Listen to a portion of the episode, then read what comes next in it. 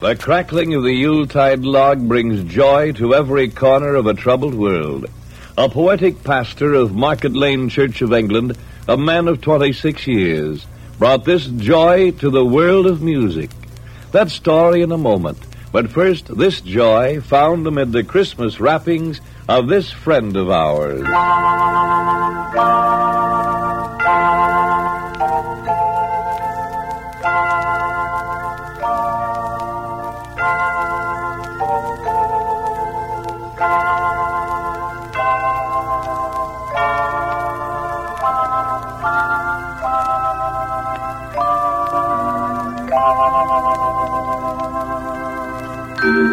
Now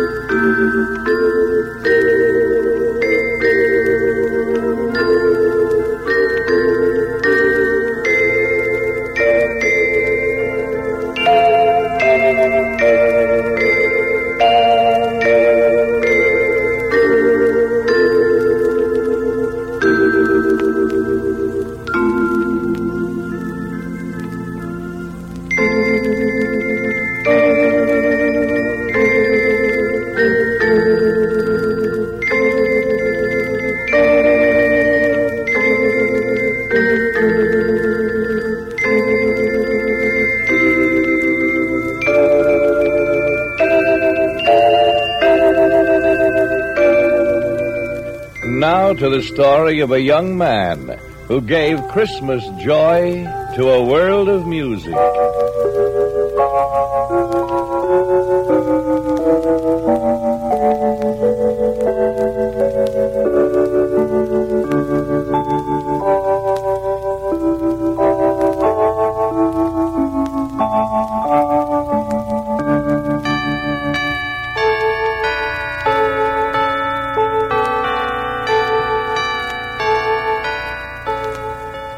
Isaac Watts walked into the empty Market Lane church.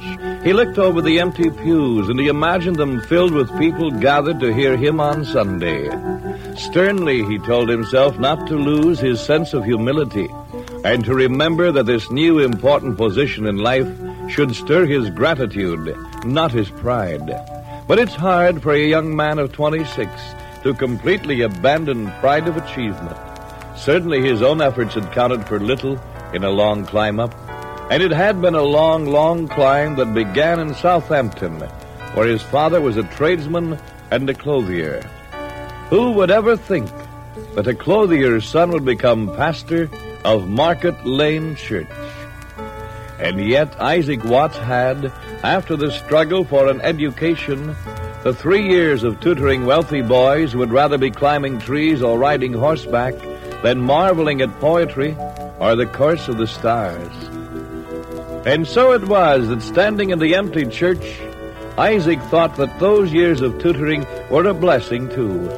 For those years had given him a chance to study, had encouraged him to write textbooks that had advanced his worldly success.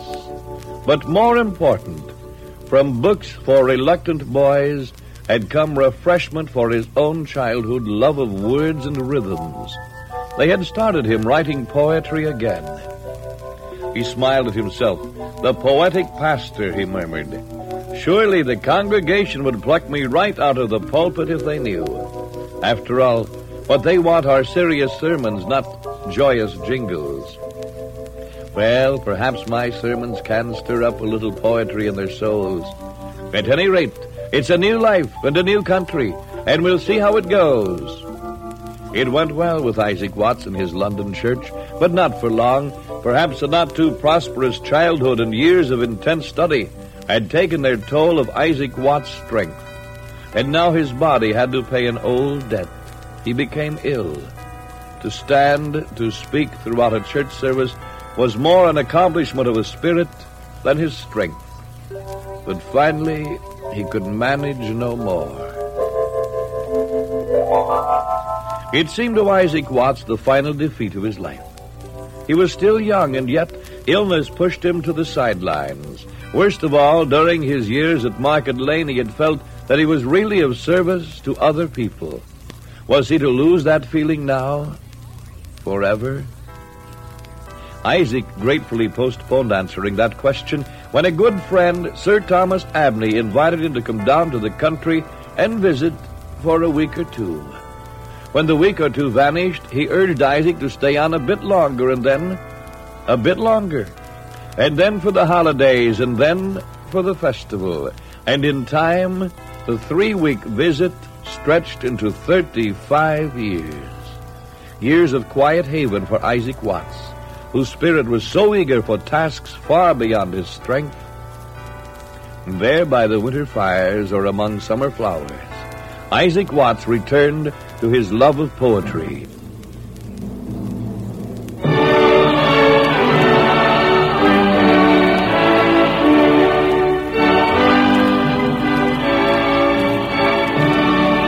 And what he could never say again in sermons, he said now in rhythm and rhyme. Into his notebooks he poured a wealth of over 600 poems or hymns, in which people could find their own thoughts written down for them to sing. The words sprang from Isaac Watts' talented mind, but they were ripened as well by Sir Thomas Abney's generous heart, for it was he who gave Watts the place, the leisure, the comfort in which to live and write. In time, the words found their music. The piano was giving composers a new voice of expression, new ease of composing. And so it was that Isaac Watts, who wanted to serve both God and his fellow man, does so still in songs that have outlived his sermons. Hundreds of composers have written music for Isaac Watts' poems. For Watts' most famous Christmas song, the music came from none other than the inspired Handel, composer of the Messiah. It was not Handel himself, however, who set Watts' words to music. An American composer, Lowell Mason, upon hearing a Handel composition, thought the ringing, triumphant music exactly fitted to Watts' poem. And so he mated the two and gave us our fantasy carol for today, Joy to the World.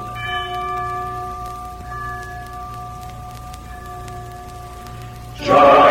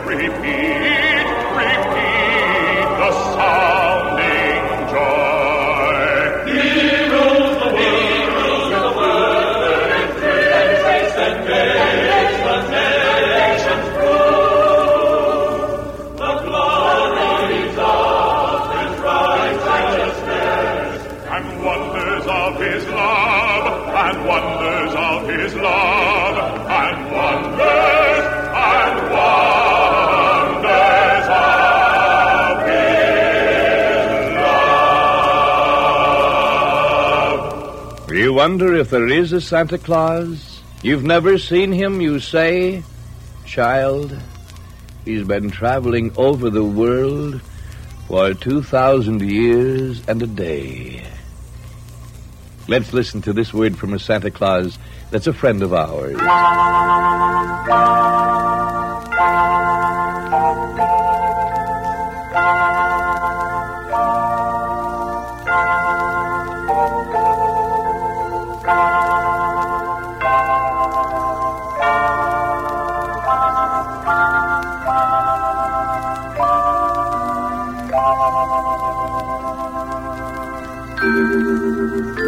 Música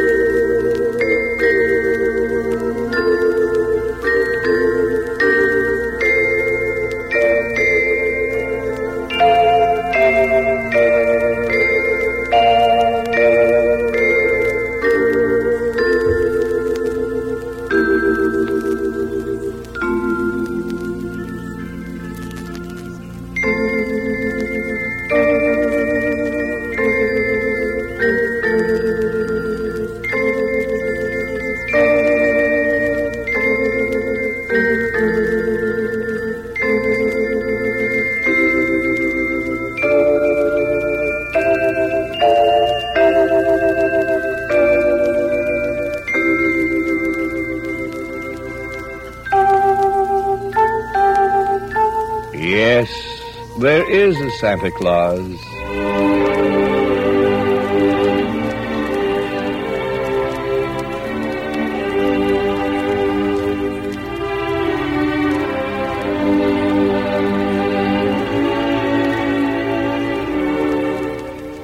You wonder if there is a Santa Claus. You've never seen him, you say? Child, he's been traveling over the world for 2,000 years and a day. Haven't you found his spinning tops, his dolls, and his round red drums? Then certain it is that once a year the king of the far north comes. Never you'll see his crimson cloak, as red as a candy cane. Never you'll hear his reindeer hoofs rattle the window pane. But when did you see the man in the moon? Or fairies, or goblins, or elves? Yet you believe when you read of them in books on your nursery shelves. The only things that are real and true are fantasy, fact, or romance. And the magic ring by the wishing tree, where the feet of the pixies dance. Always. Always there's been a Santa Claus since that day in an eastern land when the angels sang to a newborn babe. My child, do you understand?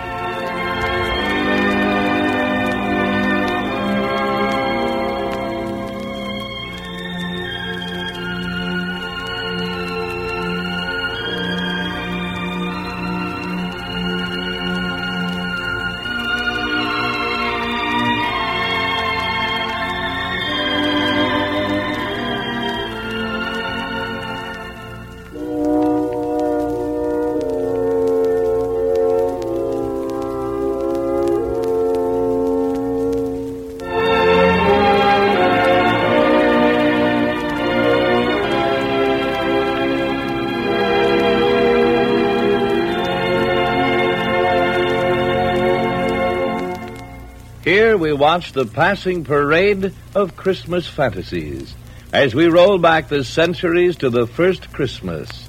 How a small babe's gift renewed the faith of a young king.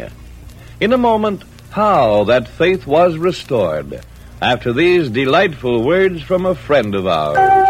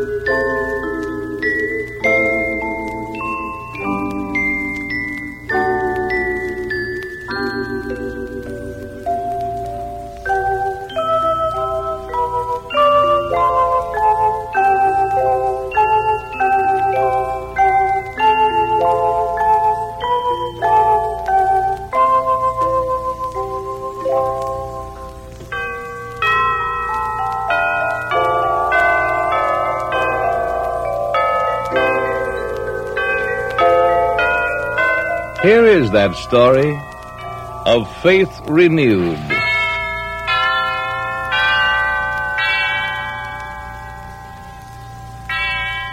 Ever since the cold fire of the star had enveloped him, Gaspar had stifled his youthful exuberance.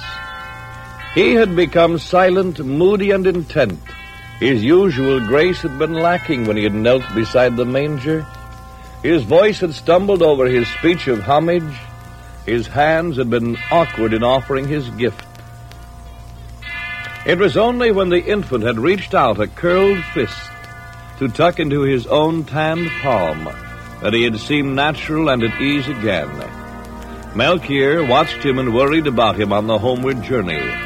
Look here, he said finally, you're not a bit the lad who was so sure the sign would be shown to him.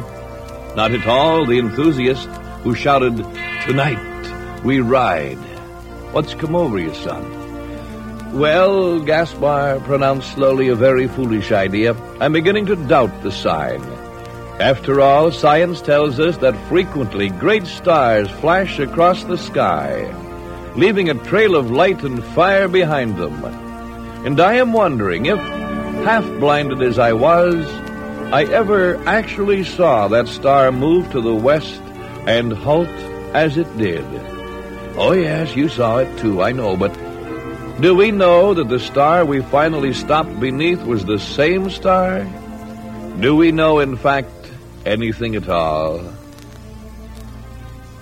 All the time he spoke, Gaspar was miserably turning a tiny blue pebble over and over in his hands from one to the other. Melchior watched this nervous fumbling uneasily. Gaspar was in a bad way tonight.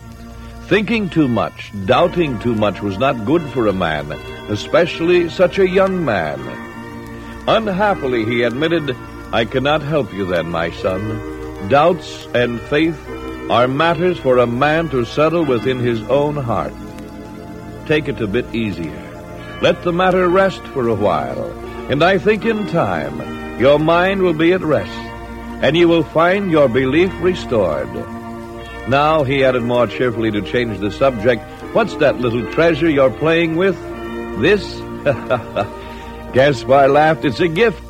The little princeling gave it to me himself, perhaps as a repayment for my gold. Just a worthless little bauble such as any baby might play with and clench in his fist. Carelessly and contemptuously, he flipped it from him into the well where they were camped. And immediately, he and Melchior sprang back from the lip of the well in alarm, because out of that well shot blue white flames, brilliant and blinding like the light of the star that Gaspar had seen, the star he now doubted. Recovering from their surprise, the Magi gathered about the flaming well, and Gaspar said humbly, It is a sign. Twice I have been blessed with a sign. The fire of the star, it has been given to me again, so I shall doubt no more. And reverently the Magi placed the flaming pebble in a swinging brazen bowl and shielded it from the desert winds. And they gave it a precious wood and oil to feed upon. They called to them one of their attendants, a man who had been lame and who could not be expected to share in the heavy work of the caravan. They would make guarding the flame his sole duty. And no sooner had he picked up the brazen bowl than he walked again, with ease and comfort, no longer crippled. This they marveled at, but they let the cup remain with him all the way back to their homelands. There they resolved that their families' vigils should be continued. And for generations they had waited for the star, and now they would guard forever its magical and blessing fire. And so it is that in Persia still, the story is whispered that the sons of the sons of the three kings keep secret guard, shielding the sacred fire atop a mountain where once the Magi waited for a star.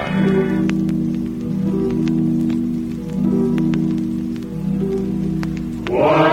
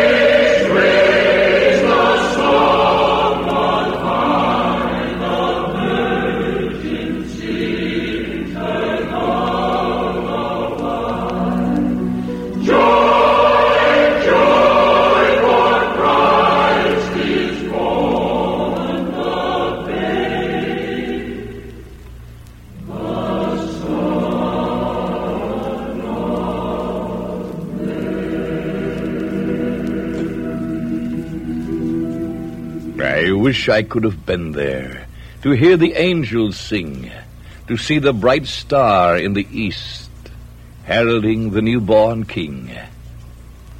I wish. But before we wish together, let's hear the wishes from another friend of ours.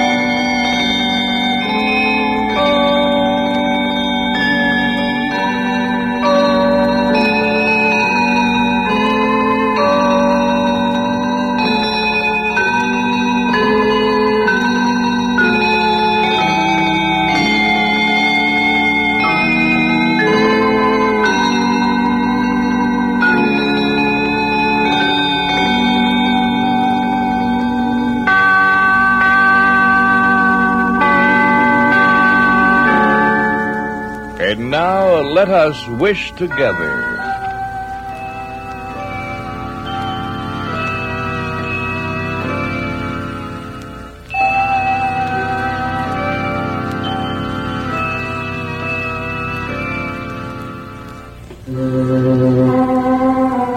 I wish that I could have been there to hear the angels sing, to see the bright star in the east heralding a newborn king. I wish that I could have been there to touch Mother Mary's hand and see her face of mother love. I think I'd understand. The mother love that filled her heart there in that humble stall as wise men came with gold and myrrh for the Savior of us all.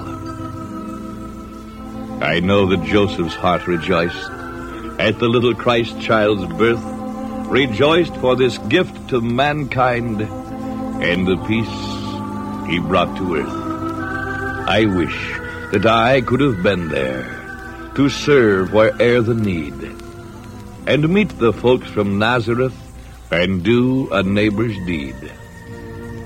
I know that Mary's heart would give courage to other mothers, for in her heart she truly knew her son was born for others. I wish that I could have been there in Bethlehem of Judea to see the wise men from afar who worshipped without fear. I wish the star had been my guide on that bright and holy night, and I had heard the angel's song, the anthem of delight. For unto you this day is born a Savior and a King. I know my heart would fill with joy at tidings the angels bring.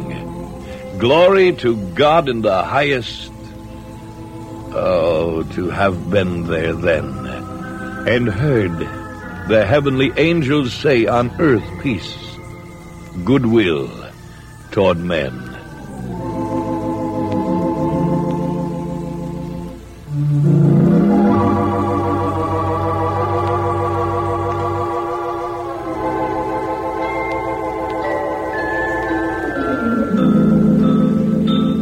In a moment, a P.S. to today's Christmas fantasy. But first, this word.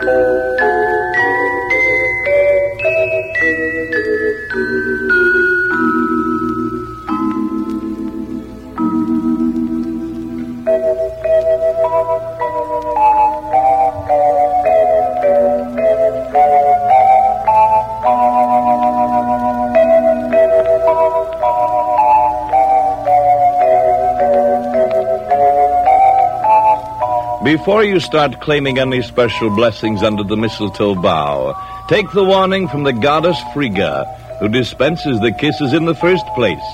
She decrees that each kiss must be properly paid for, with a berry from the bough. And when the bough is out of berries, your lady has a right to be out of kisses, too. So when you pick the mistletoe to hang over your doorway this Christmas, be sure there are plenty of berries thereon.